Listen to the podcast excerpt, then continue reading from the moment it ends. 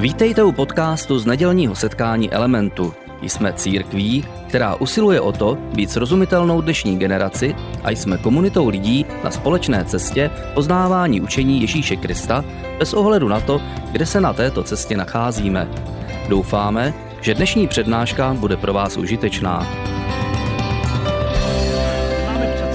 Poslední díl našeho seriálu, o kterém, o kterém jsme, o kterém jsme tady probírali celý leden a probírali jsme poslední čtyři týdny, dneska je pátý týden seriálu, dnes jsme se z Orly a mluvíme tady o, o tom, co to znamená, jak můžeme obnovit svoje síly.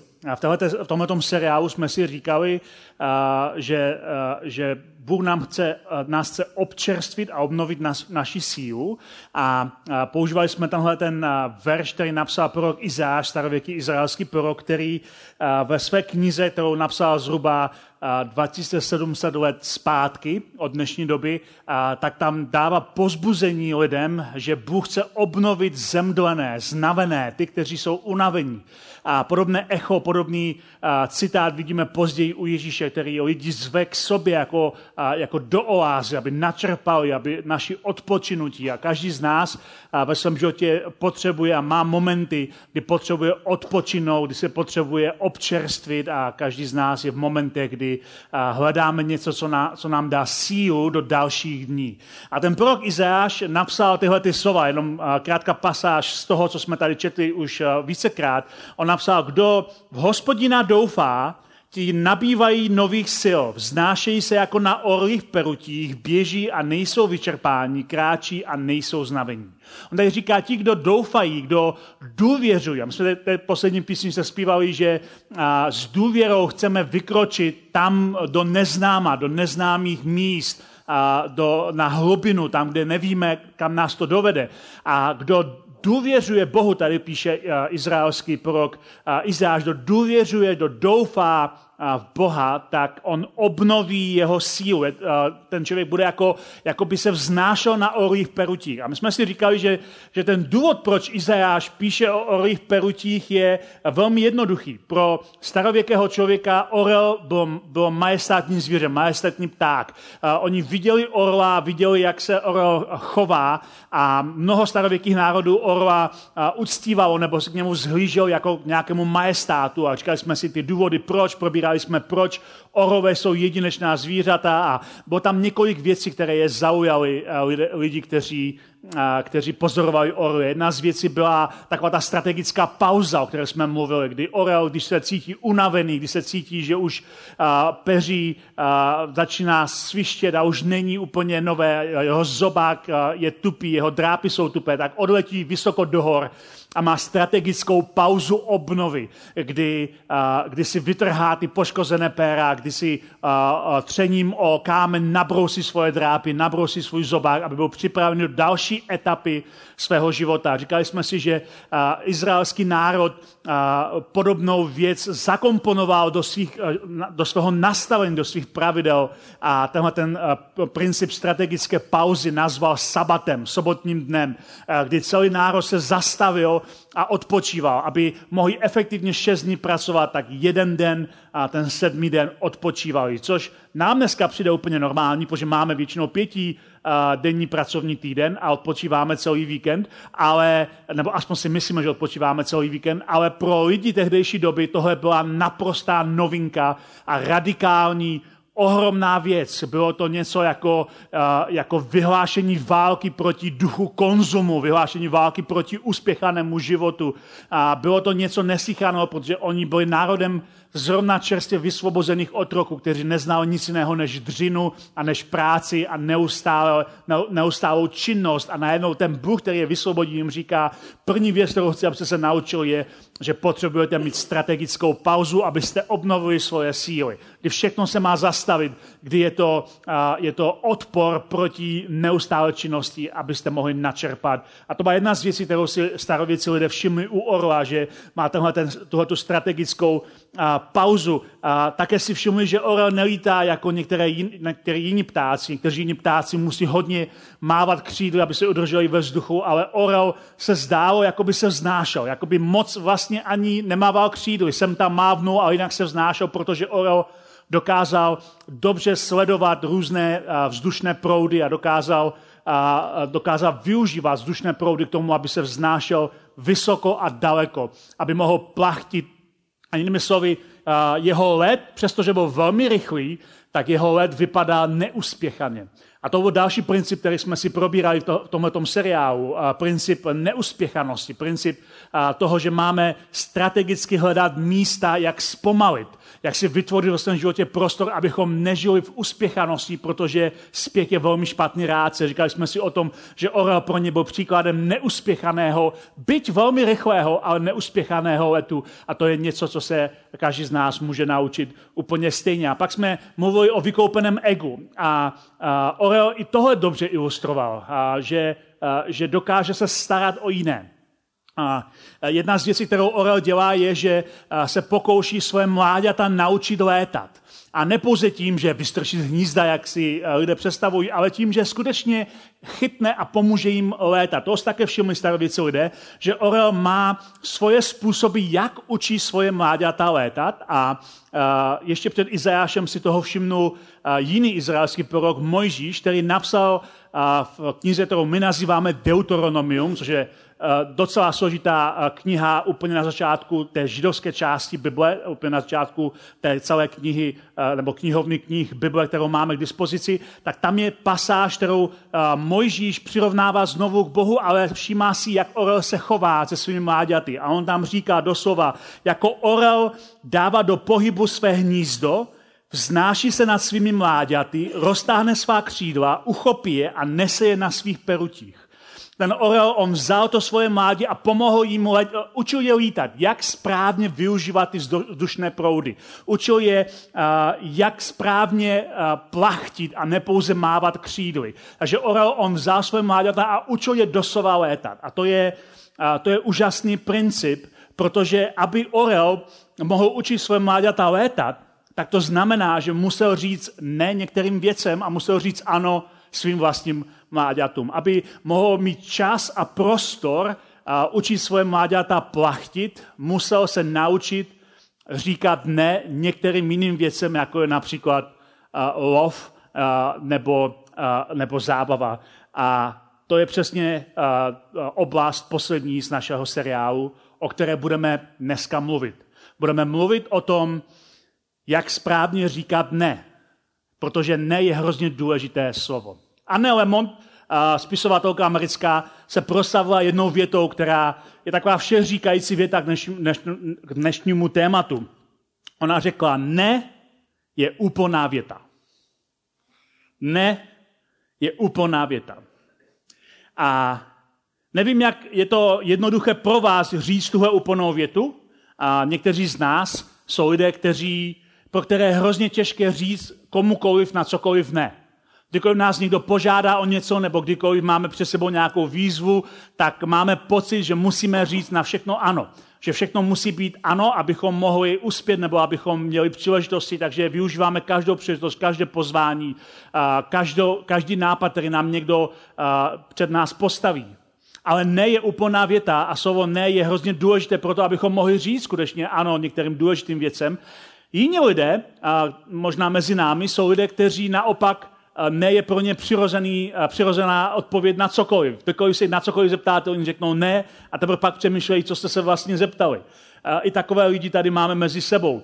A k oběma skupinám doufám dneska trošku promluvím, protože obě dvě skupiny se potřebují naučit používat slovo ne, které je úplnou větou, ale je to velmi důležitá a strategicky důležitá věta pro obnovu našich sil, tak se k tomu dneska podíváme hodně, hodně prakticky. Možná někteří z vás kteří chodí do elementu pravidelně, tak si vzpomínáte, že jsem eh, trochu něco málo na téma eh, ne mluvil v seriálu v srpnu, na, v seriálu, se jmenoval Parakletos. A v tom seriálu my jsme mluvili o tom, že Duch Svatý, pro který v řeštině autoři Nového zákona, té křesťanské části používají slovo paraklétos, a že je to Bůh, který je náš průvodce. To slovo paraklétos znamená průvodce, nebo podporovatel, nebo utěšovatel, někdo, kdo je s námi neustále. A říkali jsme si, že Duch Svatý to je Bůh, který je neustále s námi, který nás vede do různých životních situací. A říkali jsme si, že jedna z věcí, kterou Duch Svatý dělá, je, že nám odevírá dveře, ale také, že nám zavírá dveře. Že nám odevírá některé dveře a že nám zavírá jiné dveře. Říkali jsme si, že to je věc, kterou, kterou se potřebujeme naučit jako lidé, kteří jsou vedeni duchem a být vedeni k tomu, že některé dveře nám odevře, ale některé, které vypadají odevře, nám naopak zavírá. A mluvili jsme o tom, že Duch Svatý nám říká ano pro mnoho věcí, ale také nám říká ne pro některé věci, protože ne je hrozně důležité slovo, které nám pomáhá se soustředit na jeden konkrétní směr. Ale taky jsme si říkali, že v dnešní době a, se přesenuje pozitivismus. Že slovo ne pro mnoho lidí je, je negativní slovo. Takže uh, mají pocit, že bychom neměli říkat ne, že bychom neměli odmítat, že bychom nikomu neměli říkat ne, nebo že bychom neměli říkat něco negativního, protože tím jakoby něco se někde stane, když budeme negativní. Ale uh, tenhle ten pozitivismus je, je prostě jak mor. Je to prokletí, protože máme, žijeme ve lži, v iluzích. A, a to, to prokletí slova neukazuje, a, nebo to, to, prokletí toho pozitivismu, že se bojíme slova ne, ukazuje, že a, v nás je zakořeněná touha po pozitivních věcech, což je dobrá věc, ale zároveň, že, že máme tendenci omlouvat a, to, co zrovna nefunguje, nebo to, kam nesměřujeme, abychom hlavně nebyli negativní ale ne je důležité slovo a není to negativní slovo, je to slovo, které je strategické, je to slovo, které je důležité pro každé, každou situaci a je to důležité, abychom se naučili používat správně a ten hlavní důvod je, že ne je krásné slovo. Ne je skutečně krásné slovo. Ehm, jestli vás můžu poprosit, abyste spolu dneska se mnou spolupracovali, abyste teď všichni řekli jedna, dva, tři na můj pokyn, řekli nahlas ne. Jedna, dva, tři. Je to krásné slovo. Cítíte se líp, že jste mi řekli ne? A možná ne, protože ne, ne, nevíte kontext. Ale ne je hrozně důležité krásné slovo. Ten důvod je, že ne omezuje možnosti. Nespřesňuje směr a neumožňuje někde jinde ano. To je důvod, proč je nekrásné slovo. Ne nám vždycky omezí možnosti. Pokud eh, jdete třeba do normálního obchodu dneska, tak chcete si koupit nějakou jednoduchou věc, tak jste, že existuje mnoho možností, které si můžete koupit. A někoho to vůbec nestresuje, a něco prostě chytne a jde. Ale někoho možnost volby stresuje. Eh, jsou vědecké studie, které ukazují, že když je příliš mnoho voleb, máme problém si vybrat. Čím menší výběr máme, tím je to pro nás jednodušší si vybrat. Protože ne nám přesňuje náš směr. A takže, když si nastavíme nějaký filtr, podle čeho my měříme, čemu dáme ano nebo ne, tak nám to pomůže dělat rozhodnutí. Neomezí možnosti a pomůže nám zpřesnit náš směr. Ale co je úplně nejdůležitější, je ta třetí část této věty, že každé ne umožňuje někde jinde ano. Abychom mohli někde říct ano, musíme někde jinde říct ne. Abychom mohli efektivně udělat něco pozitivního, musíme někde říct někomu, něčemu ne. Kdykoliv řekneme ne, nastavujeme sami sebe do pozice, kdy můžeme jiným věcem, jiným lidem, jiným situacím říct ano. Kdykoliv řekneme ne, tak sami sebe stavíme do situace, že někomu jinému můžeme říct ano. Ale platí to úplně stejně obráceně. Každé ano je zároveň ne. Když řekneme někomu ano, zároveň říkáme ne někomu nebo něčemu jinému. Takový ten klasický příklad a klasický spor je práce rodina, kdy uh, nám někdo řekne, potřebuješ pracovat, pardon, potřebuješ pracovat přes víkend, potřebuješ pracovat navíc, potřebuješ tomu dát přes čas a ty řekneš ano, tak říkáš ano, zároveň možná postupu v práci, možná říkáš ano zároveň lepšímu platu, ale zároveň říkáš ne třeba svým dětem, nebo říkáš ne své manželce, nebo říkáš ne odpočinku. To jsou také důležité věci. A možná jednou, jedno za čas to uděláš a necítíš žádný problém. A manželka se s tebou kvůli tomu nerozvede, děti taky tě nepřestanou zdravit a cítíš, že pořád ještě můžeš spát v noci. Ale když se naučíš říkat ano pouze na jedné straně, tak najednou z toho automatického ne na druhé straně se stane princip. A jednoho dne zjistíš, že nemáš žádný vztah se svými dětmi, že tvoje manželka už tebou nemá vůbec žádný vztah a že jsi stále plný napětí a nedokážeš vůbec odpočívat. Protože pořád říkáš ano tady, ano svému kariérnímu postupu, ale ne uh, své rodině. A může to platit obráceně, může to platit v různých jiných situacích. Kdykoliv řekneš někde ano, tak někde jinde říkáš ne. Kdykoliv řekneš někde ano, někde jinde říkáš ne. A tohle nám pomůže, a tohle vědomí, že ano a ne spolupracují v našem životě k tomu, abychom si vytvořili a dodržovali svoje priority. Protože každý vztah, který máme, vyžaduje čas a pozornost. Pokud jakémukoliv vztahu, který máš, nedáváš čas a pozornost, ten, ten vztah nutně začne umírat, začne se vytrácet, začne slábnout. Ale platí to stejně tak i o práci. Kdykoliv říkáš v práci, ano, každému rozptýlení okolo sebe nemáš nikdy dostatek času a pozornosti, aby si se soustředil na to, co potřebuješ udělat. Totiž ten spor není mezi uh, jenom rodinou a prací, je mezi prací a prací. Můžeš být v práci a můžeš se nechat rozptylovat různými věcmi, na které říkáš ano, různými pozváními, různými zbytečnostmi a nejsi schopný dělat svoji práci dobře, Protože zkrátka si rozptýlený, říkáš ano příliš mnoha věcem. A my jsme si tady v minulých dílech tohle seriálu říkali o různých praktických nápadech, jak říkat ne. Mluvili jsme třeba o digitálním minimalismu, jak omezit uh, digitální svět ve svém životě. Mluvili jsme o tom, jak si vytvořit rytmus uh, pravidelného odpočinku a nabírání sil, nebo jsme to nazývali ostření pily. Uh, říkali jsme si o různých praktických principech, jak říct některým rozptylovačům ve svém životě ne, abychom mohli načerpat sílu a mohli být plodnější a produktivnější a mohli mít také lepší vztah, abychom mohli říct nakonec dobré ano. Protože abychom mohli být efektivní v životě, musíme některým lidem a některým příležitostem a některým věcem říct ne. Když jsem byl mladý a byl jsem začínající řečník a začínající kazatel, uh, tak jsem toužil potom, aby někdo pozval na, nějaké, uh, na nějakou konferenci nebo někde přednášet. A na všechno, co, kdekoliv mě kdekoliv pozval, tak jsem říkal ano. Ale pak jsem zjistil, že čím jsem starší, tím víc si uvědomuji, že abych byl efektivnější jako řečník, nemůžu přijímat každé pozvání. Že musím přemýšlet nad kontextem toho pozvání. A ke komu mám mluvit? Je to skutečně oblast, o které něco vím, protože ne vždycky naše automatické ano vytvoří skutečný vliv nebo dopad. Potřebujeme se naučit rozlišovat mezi ano a ne v různých situacích.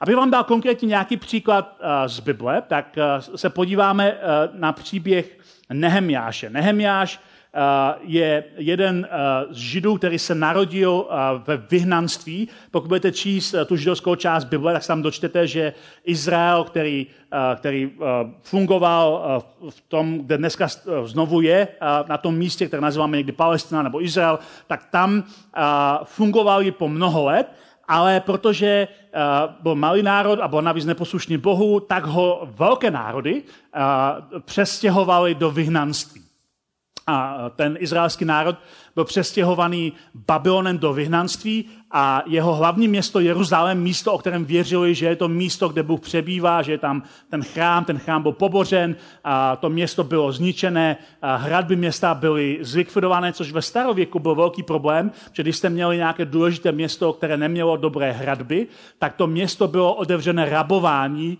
a, a kdokoliv do toho města mohl vstoupit a mohl a v tom městě si dělat, co chtěl. To město nebylo nějak chráněné. Takže pro starověká města hradby byly extrémně důležitou věcí a když se stavilo město hradby, bylo něco, na co se dával velký důraz. Nehemiáš byl jeden z židů, který se narodil v tom vyhnanství, sám nikdy nebyl v Jeruzalémě a později, když Babylon prohrál válku s Perzí, tak se spousta těch židovských vystěhovalců dostalo do služeb perského krále. A mezi nimi byl také Nehemiáš. Nehemiáš se stal číšníkem perského krále Artaxese. A jako takový neměl samozřejmě jenom obsluhovat u stolu, ale také byl ochutnávačem a byl důležitým spojníkem mezi králem a obyčejným lidem. A jednoho dne tenhle ten Nehemiáš, číšník Nehemiáš, potkal židy, kteří se, kteří se jeli podívat, jak to vypadá v jejich domovině, jak to vypadá v jejich vlasti, v tom městě, odkud pocházejí. A, a si, jak to tam vypadá, já jsem tam nikdy nebyl. A oni mu říkali, to město je v troskách. Chrám je zbořený, město je v troskách, hradby jsou dole, je to prostě hodně špatné. A, a Nehemiáše se to velice dotklo. A cítil, že, je, že to je ohromná prohra, ohromné břemeno. A, ale neměl žádné jiné možnosti a dál pokračoval v tom, co dělal, sloužil svému králi, ale král si všiml, že Nehemiáš je nějaký zasmušilej, což u hlavního ochutnávače jídel není úplně pozitivní zpráva, protože může být součástí nějakého komplotu. Takže říká, Nehemiáši, co je s tebou? Vypadám, že nesi úplně ve své kůži. A Nehemiáš mu to nakonec všechno řekl, řekl, lidé mého, mého lidu uh, byli naštívit uh, naše, naši bývalou vlast a vidí pobořené město a mě to hrozně se mě to dotklo. A Nehemiáš hodně riskuje, protože tohle není nic, s čím by Artax se měl zabývat, ale ale Nehemiáš našel v jeho očích přízeň a ten král říká, víš co, tak já ti dám pošlu, něco si mu udělej. Co potřebuješ? A Nehemiáš říká, potřeboval bych uh, nějaký materiál, nějaké lidi a král mu říká, vem si oboje a běž. A to je úžasný příběh. A Nehemiáš se vrátí z Perzie s nákladem materiálu s lidmi, aby postavili znovu hradby. To byl jeho úkol, to byl jeho cíl. A jiní lidé obnovovali chrám, ale jeho cíl bylo obnovit hradby. A když přijel s těma lidma, tak okolní národy, které, které, eh, které rabovali a dobývali Izrael, se mu smáli a říkali, co, na co si to hraješ, ty nemáš žádný vliv, žádnou moc. A eh, to město je zbořené už desítky let. Ale Nehemiáš zorganizoval všechny ty židy, kteří tam byli, ti, kteří s ním přijeli do různých skupin a začali stavět hradby. A začal je stavět strategicky a velmi rychle. Tak rychle, že nakonec ty hradby postavili za 52 dní, což je docela dobrý výkon, o kterých by se v České republice mnozí stavaři mohli stále učit. Hlavně ti, co třeba staví dálnice. Ale zároveň se setkával s ohromným protivenstvím a nepřátelstvím. Protože někteří lidé postavili svůj biznis na tom, že rabovali a že drželi různé lidi pod kontrolou. A ty začali na Nehemiáše útočit, začali ho pomlouvat, začali uh, na něho útočit, začali zorganizovat ozbrojený útok a rozhodli se, když viděli, že Nehemiáš se nenechá zastrašit, že ho zabíjí, že mu, že, mu, že mu ublíží, že ho prostě vyřadí, protože si uvědomují, že Nehemiáš je důležitý prvek v tom, co oni nechtějí, a to je, aby to město získalo znovu hradby a stalo se chráněným. A takže bylo několik lidí, kteří zosnovali spiknutí proti Nehemiášovi. A uh, když si přečteme za chviličku uh, tu jednu krátkou pasáž, tak Nehemiáš v jádru tam říká na jejich pozvání, aby šel k ním, nesestoupím, protože dělám důležitou věc. Nesestoupím, protože dělám důležitou věc. Pojďme si to přečíst jeho vlastními slovy, které najdeme v knize Nehemiáš. Stalo se, píše Nehemia, když se Sanbala, Tobiáš a Arab Geshem a ostatní naši nepřátelé doslechli, že jsem postavil hradby a že v nich nezůstala žádná trhlina, ačkoliv v té době jsem ještě nevsadil do bran vrata, Sanbalát a Geshem mi vzkázali. Přijď, setkáme se spolu ve vesnicích na plání Onu. Zamýšleli mi však provést zlo. Poslal se k ním posly ze slovy. Konám velikou práci, a nemohu přijít. Proč by měla práce přestat, když bych ji opustil a přišel k vám? Když budete číst ten příběh, tak se dozvíte, že to se snaží udělat několikrát, myslím, že čtyřikrát a po každém Nehemiáš odpovídá stejnou věc. Ale tahle ta věta je úžasná věta, kdy on tady říká ne, já to neudělám a říká tady, já konám velkou práci a nemohu přijít. To, co dělám, je důležitá věc. Teď zrovna dělám ohromně důležitou věc a nepřijdu.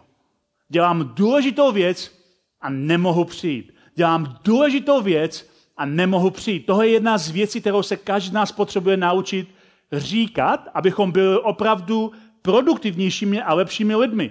Abychom, když po nás někdo chce, vyrušuje nás z toho, co děláme, co je pro nás důležité, abychom řekli, teď zrovna dělám důležitou práci a nemohu přijít. Hele, přijď se mnou teď do hospody, zrovna tě potřebujeme tady. Teď dělám důležitou práci a nemohu přijít. Hele, teď zrovna jedeme na, na, na výlet a je to všechno super, jenom si odpočineš, ale teď zrovna dělám důležitou práci a nemohu přijít. A ta důležitá práce nemusí být, že děláš skutečnou práci, může to být, že se věnuješ své rodině. Teď dělám důležitou práci a nemohu přijít. Je úžasná věta, jak říct ne.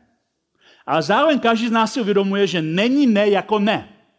Každé ne zní jinak podle způsobu, jak jej řekneme, v jakém kontextu zazní a kdy ho řekneme. Asi jste si všimli, že když nám někdo řekne ne, tak se cítíš uh, velmi dobře a když ti jiný člověk řekne ne na podobnou otázku, cítíš se odmítnutý. Je to proto, že v jiném kontextu od jiného člověka, řečeno v jiném tónu, jiným způsobem, to zní jinak. Není každé ne úplně stejné. Není ne jako ne. A takže po zbytek tohle času, který společně máme, se podíváme na několik různých druhů ne a co se od toho můžeme naučit a pak na několik strategických kroků, jak se naučit používat slovo ne. Protože to nám pomůže mít stejný postoj, jako měl Nehemiáš. Teď dělám důležitou práci a nemohu přijít. Takže podívám se na deset druhů slova ne. Možná jste říkali, já nevím, že to neexistuje. Tak dneska doufám, že se něco naučíme. Takže první je morální ne. Morální ne, říkám určitě ne. Nechápu, proč se mi na to ptáš a už se mi na to neptej. Každý z nás má nějakou morálku. Má nějaké mravní hodnoty, nějaké morální principy. A pokud si následovníkem Krista, pak naše morální hodnoty určuje Kristus a na některé pozvání, některé nabídky, které nám někdo dává, tak je to morální otázka. Ta otázka není, jestli je to příjemné nebo jestli je to hezké, ale ta otázka je, jestli je to morální. Jestli je morální udělat nějaký podvod, jestli je, jestli je morální být třeba nevěrný, jestli je morální uh, jít do některých situací a musíme se naučit říkat rozhodné dne, morální ne. Když řekneme určitě ne, nechápu, proč se mi na to vůbec ptáš, už se mi na to nikdy neptej. To je velmi rozhodné morální ne. Ale je to jedna, jedno z ne, které by mělo zaznít velmi jasně a tvrdě. Ale pak jsou jiné typy ne. Ne každé ne je morální ne. Druhé ne je načasované ne. Kdy říkáme ne, ale možná někdy jindy. Kdy nám někdo nabízí nějakou možnost nebo po nás chce něco nějaký úvazek, nějakou práci a my říkáme, to je dobrá věc, já tomu fandím, rád bych to udělal, ale teď zrovna nemůžu. A načasované ne je ne, kdy říkáme, teď ne, ale možná později. Rodiče to často rádi říkají dětem, teď ne, ale později. Já jsem, když jsem se oženil, tak tohle byla moje oblíbená věta vůči dítě, když něco chtěl, jsem říkal, teď ne, ale postupně. Je to, je to věta, která nezavírá kategoricky dveře. Neříká, to je blbý nápad, ale říká, teď zrovna na to není prostor. Ale možná v budoucnu na to prostor bude. Třetí ne je spojovací ne. Kdy po nás někdo něco chce a my nemáme kapacitu, nebo hodnotu, nebo prioritu, nebo čas něco udělat, ale známe někoho, kdo to dokáže stejně jako my, nebo dokonce ještě lépe, a je to spojovací ne, kdy říkáme ne, ale znám někoho jiného. Ne, ale znám někoho jiného. Někoho jiného. A je to spojovací, protože tím vyřešíme hned několik věcí. Spojíme člověka, který něco potřebuje, s člověkem, který něco nabízí. A fungujeme jako most pro tyto dva lidi. Samozřejmě musíme důvěřovat a být přesvědčeni, že ten, koho nabízíme, že to udělá stejně dobře jako my, nebo dokonce lépe. Ale to spojovací ne je ohromně efektivní ne. A některé, uh, i v pracovním životě, některé zakázky nejsou pro tebe. Některé nabídky zákazek, které máš, nejsou pro tebe, ale jsou pro to, aby si spojil někoho s někým jiným a vytvořil most. A když vytvoříš most, tak zjistíš, že vytváříš ve skutečnosti síť vztahu a kdy najednou ti jiní lidé začnou doporučovat úplně stejně. Je to spojovací ne. Pak je ještě další ne, a to je kreativní ne. Kdy někdo ti něco nabídne a chce po tobě něco a ty řekneš ne, ale mám jiný nápad. To, co po mně chceš, nebo to, co chci udělat, zní dobře, ale upřímně uh, mám trochu jiný nápad, trochu jiný pohled. Nabízím ti nějakou jinou perspektivu, jiný úhel pohledu, jiný nápad. Ne, ale mám jiný nápad, kreativní ne. Pak je vysvětlující ne. Když řeknu ne, mohu ti vysvětlit proč? A to je ne, kdy uh, z různých důvodů nejsme ochotní nebo schopni říct na něco ano, ale zároveň nechceme tomu člověku jenom říct ne a konec. Chceme mu vysvětlit, co nás k tomu vede. Proč mu říkáme ne? Existuje nějaký důvod, může být zdravotní, může být časový, může být prioritní, může být někde jinde, ale vysvětlíme, proč vlastně nejsme schopni na každou žádost říct ano. A většina lidí, když už jim musíme říct ne a řekneme k tomu nějaké vysvětlení, tak to vysvětlení je schopna akceptovat, protože chápe, že život se netočí jenom kolem nich, kromě pár výjimek. Většina lidí si to uvědomuje velice dobře. Pak je poradenské ne. Když někdo třeba za náma přijde a něco nám nabídne a my víme, že to je, že to je nebezpečná, nebezpečná hra a říkáme ne, mohu ti poradit. Já do toho nejdu, ale mohu ti poradit. Tohle, co chceš udělat, není bezpečná věc, to není, roz, není to rozumná věc, není to moudrá věc. Z různých důvodů by si ty sám měl dát pozor na ano, které hodláš vyslovit tomu člověku. Na ano, které hodláš vyslovit této situaci, na ano, které hodláš vyslovit nějaké, a, nějaké konkrétní a, práci nebo konkrétnímu projektu. Poradenské ne je hrozně důležité. My někdy se bojíme říct a, ne a, a s radou i ty si dej pozor, protože nechceme vypadat jako lidé, kteří nepřejí, a, nebo nechceme vypadat jako nějací kritici. Ale měli bychom mít rádi své přátele natolik, abychom jim řekli, kdy vidíme, že je to nebezpečí, že to je nebezpečí. A pak jsou samozřejmě jiní lidé, kteří neustále radí někomu. Ale o tom já nemluvím. Mluvím o tom, že jsou situace, kdy, kdy my cítíme, že ten člověk se chystá jít do vztahu nebo jít do konkrétní situace nebo do konkrétní práce, která je pro něho potenciálně nebezpečná. A naše poradenské ne mu může zachránit život, může mu zachránit jeho kariéru, může mu zachránit jeho manželství. A pak je pozbuzující ne. Kdy někdo po nás něco chce, Eh, kdy nejsme eh, schopni mu vyhovět, ale líbí se nám, co ten člověk dělá a říkáme ne, ale líbí se mi, co děláš. To je pozbuzující ne. To, co uh, několik různých organizací nebo přátel má organizace a zvali mě do výboru, abych se stal součástí nějakého dohlížecího, dozorčího nebo jiného výboru v nějaké jiné organizaci. A je to, je to na jednu stranu podsta, aby uh, byl v nějakém výboru někoho jiného, práci, která vypadá velice dobře, která je hodnotná a dobrá. Na druhou stranu, před mnoha lety jsem zjistil, že jestli mě něco vyčerpává, tak je to sezení na výborech. A, a, já mám rád schůze, pracovní schůze, různé setkání, protože tam něco řešíme a snažíme se dobrat nějakého konce a něco vyřešit. Ale scházet se na schůzi, kde jsem součást výboru, který nemůže nic ve své podstatě ovlivnit, jenom dává furt doporučení, jsem zjistil, že mě strašně vyčerpává, protože jsem víc exekutivně laděný člověk. A uh, před lety jsem byl v jednom takovém výboru uh, řadu let a vždycky jsem měl domů totálně vyčerpaný. A říkal jsem si, proč mi to tak vyčerpává. Pak jsem si uvědomil, uh, to není to, co tam probíráme, ale je to to, že vůbec na tom výboru jsem.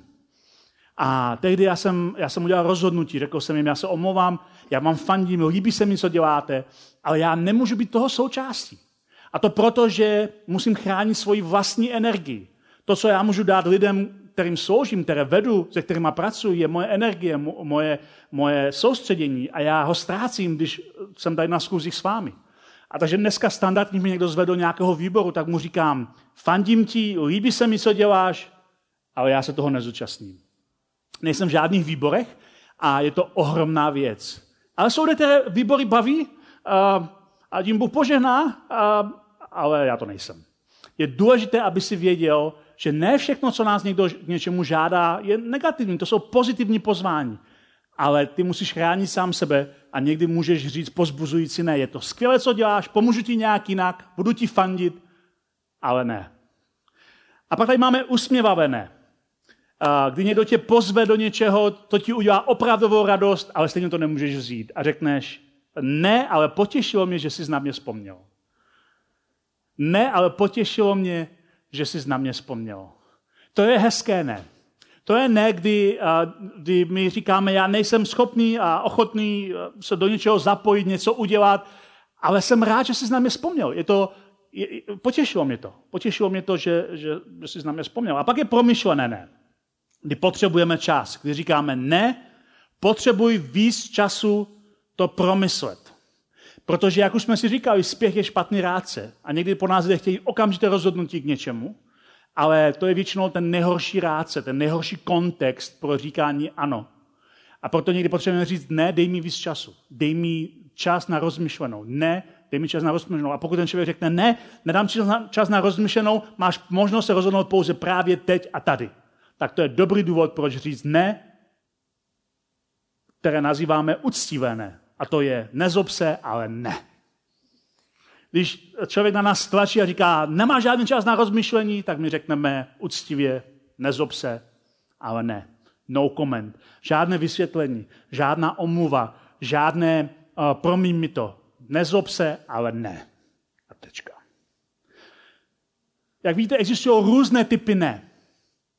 A pomůže nám, když nebudeme mrzoutí, kteří na všechno řeknou ne jako na, na, eh, na prvním místě a pokaždé stejným způsobem. Pomůže nám, když nebudeme mrzoutí, kteří jsou známi tím, že na všechno říkají ne. Takže pojďme se podívat na to, jak nebýt mrzout, pár strategických hrad k tomu, jak říkat ne. Okay? A to bude závěr dnešní přednášky. První důležitá rada je, neplýtvej slovem ne. Ne je důležité slovo, ale když budeš na všechno říkat ne, pak tvoje pověst je pouze jako pověst mrzouta, který na všechno říká ne. Využívej ne na důležité momenty. Někdy tě tvoje vlastní děti požádají o něco, co není tak důležité. Proč bys jim to nedovolil? Když jim budeš na všechno říkat ne, tak pak, když jim budeš říkat ne v důležitých věcech, budou to brát stejně tak málo, jako berou ostatní ne. Když jim řekneš nejenom někdy a něk- ve většině případů jim řekneš OK, nemám s tím problém, tak to ne, které řekneš, má mnohem větší dopad když na každé pozvání, když tě někdo zve na nějakou akci nebo do nějakého týmu nebo na nějakou událost a ty třikrát za sebou řekneš ne, tak je logické, že lidé si zvyknou na to, že říkáš na všechno ne a přestanou tě zvát. Takže je to skutečně tak důležité říct na to ne, buď strategický v tom, kdy říkáš ne. Takže neplýtvej slovem ne, říkej ho tam, kde to skutečně stojí za to. Za druhé, sleduj kontext ne. Kdo tě o to žádá? Jsou věci, které mě třeba žádá uh, nějaký můj přítel a já pro něho udělám cokoliv. A pak o stejnou věc mě požádá někdo, s kým nemám vztah a neudělám to. Není to proto, že ta věc samotná je špatná. Je to kontext, který odlišuje, kdy řeknu ano a kdy ne. A je to kontext toho vztahu, kdy řeknu ano nebo ne. Proto, uh, když si vybíráme, kdy říkat ne, sledujme kontext, kdo se nás ptá, za jaké situace, co po nás vlastně chce. Za třetí, buď pevný ve svých morálních zásadách. To patří tomu morálnímu ne. Pokud se rozhodneš, že některé věci nebudeš dělat, tak je zkrátka nedělej nikdy. Buď pevný ve svých morálních zásadách. Za čtvrté, buď ve svých ne strategicky. A už jsme o tom trochu mluvili, v těch, eh, když mluvili o druzích ne. Ale jsou oblasti, eh, které ti leží na srdci, kde chceš se pouštět do sporu, máš nějaké konkrétní priority, kde si říkáš, tohle je oblast, kterou chci změnit a proto se do ní budu pouštět, proto tam budu víc mluvit a víc reagovat. Buď strategický, kde říkáš ano, a buď strategický, kde říkáš ne. Pak je tady jedna důležitá rada pro lidi, jako jsem já. Říkej ne s úsměvem. A ne samozřejmě, že by se měl po každé křenit už v každé situaci, ale buď obecně pozitivně vypadající, když říkáš ne. To mi připomíná moje manželka Dita, která pokaždé, když někam jedu a, a ví, že to bude nějaké setkání, kde budu třeba říkat na něco ne, tak říká vždycky, nezapomeň se usmívat. Když budeš říkat něco, a, nějaké ne, něco negativního, tak se nezapomeň u toho usmívat. Vždycky mi to klade na srdce. Ti lidé jsou tvoji přátelé, jenom o tom neví. Neříkej, uh, neříkej ne, tak jak to říkáš někdy uh, lidem, prostě vysoký a pousatý a máš brýle a vypadáš prostě strašně přísně. A každý mě zná, že já nejsem vůbec přísný člověk, že jsem... Uh, zkrátka říkej ne s úsměvem. Je dobrá rada pro lidi, jako jsem já. Buď připravený také říkat ne sám sobě. To je důležitá rada. Protože ne nám pomáhá také v naší vlastní sebekontrole a sebedisciplině. Buď připravený říkat ne také sám sobě. A poslední, neomlouvej se za svoje ne.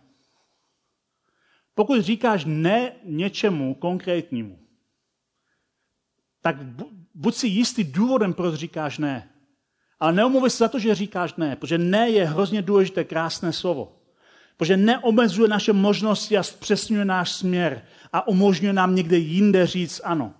Jak už jsme si říkali, když říkáme ne, stavíme sami sebe do pozice, kdy jiným věcem říkáme ano. A proto naše zóna obnovy sil, zóna klidu zahrnuje vždycky ano i ne. Tak se neomlouvej za to, že říkáš ne. Ale buď v tom strategicky, říkej to s úsměvem a pozitivně. A když to budeš dělat, tak najednou zjistíš, že tvůj život, že dokážeš si vytvořit prostor, aby si obnovil svoje síly. Všechny ty principy, které jsme říkali, jsou důležité. Principy vykoupeného ega, strategické pauzy, a, a principy a, obnovy sil toho, že, že se soustředíme nejsme uspěcháni, máme víc klidu a nežijeme uspěchaný život, to je všechno velice důležité. A já tě chci pozbudit tomu, aby když budeš si klást a vytvářet ve svém životě prostor a klást si otázky, kde můj prostor má vypadat, aby se naučil říkat ano i ne správným způsobem. Dovolte se mi modlit na závěr. Pane Ježíši, já ti děkuji za to, že, a, že se znovu o tebe můžeme učit i ohledně toho, jak říkat ano a ne. Vidíme tě v různých situacích v evangelii, kdy si na některé věci řekl ne. Tohle prostě nebudeš dělat a tam nepůjdeš. Půjdeš někam jinam, protože když si řekl někde ne, řekl si někde jinde ano. A také se naučil říkat ne sám sobě. A já se modlím o to, aby každý z nás se mohl něco naučit od tebe, jak si vytvořil v svém životě prostor, kde říkat ano a ne strategicky.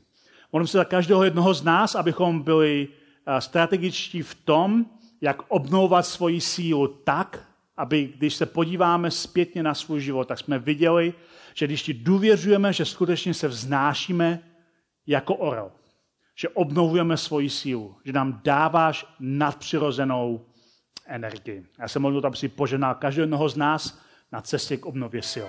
Amen.